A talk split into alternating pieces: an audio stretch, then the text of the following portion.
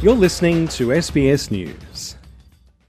In June of last year, the US Supreme Court overturned Roe v. Wade, the 50 year old legislation which made access to an abortion a federal right across the United States.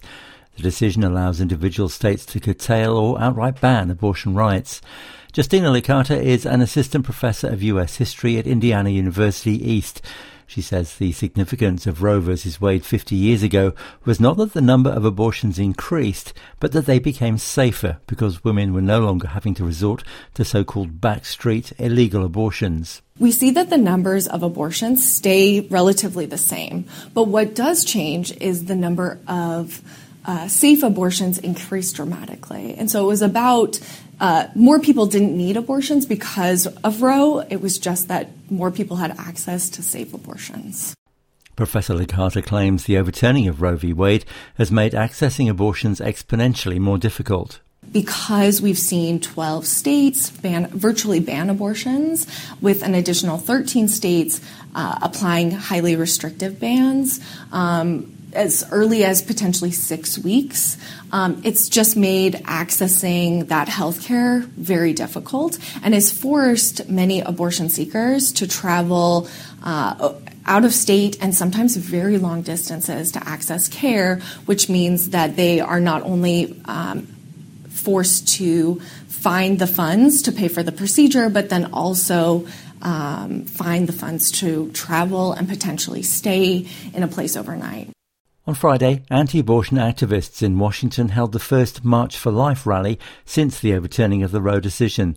Rally participant Jacqueline Metzel expressed the views of many of those there that there is still more to be done. Because I think there's still so much that's not communicated. There's still so many women that are fearful of being judged, of being alone in the whole the whole situation. And I just we're here to let them know that they're not alone, that there are options, there are answers, and we are here to help them and support them in any way that we can.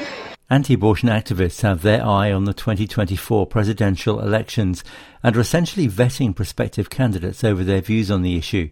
Republican politician Steve Scalise from Louisiana said he was encouraged by the number of young people attending the rally. You are showing us and giving us hope that the young people of America support life, defend life, are here to march for life.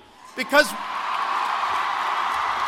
because when you're in a battle, it's important to keep your focus on what the mission is but every step of the way, it's also critical that we celebrate victories along the way. And boy, did we get a huge victory just a few months ago when Roe was overturned. US Vice President Kamala Harris has been leading the Biden administration's response on commemorating Roe. Speaking at a rally in Florida, Vice President Harris methodically detailed fights throughout history for certain liberties, such as civil rights and the right to vote for women, and tied that to access for abortion. For nearly 50 years, Americans relied on the rights that Roe protected. Today, however, on what would have been its 50th anniversary, we speak of the Roe decision in the past tense. Because last June, the United States Supreme Court took away that constitutional right, a fundamental right, a basic freedom from the people of America, from the women of America. The court's action has meant already that many dedicated doctors and nurses now lose their ability to care for their patients. That providers risk going to jail just for doing their job.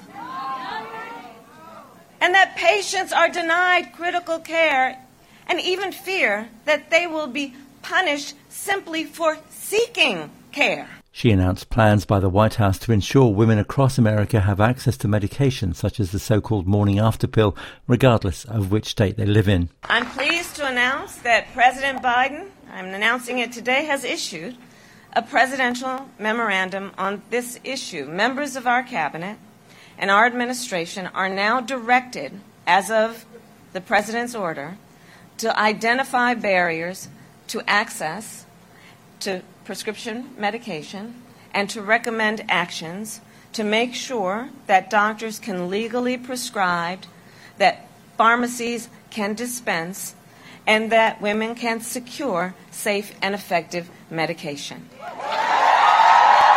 But while the White House may be trying to show it's determined to restore abortion rights, there appears to be little chance of progress on that front in Washington.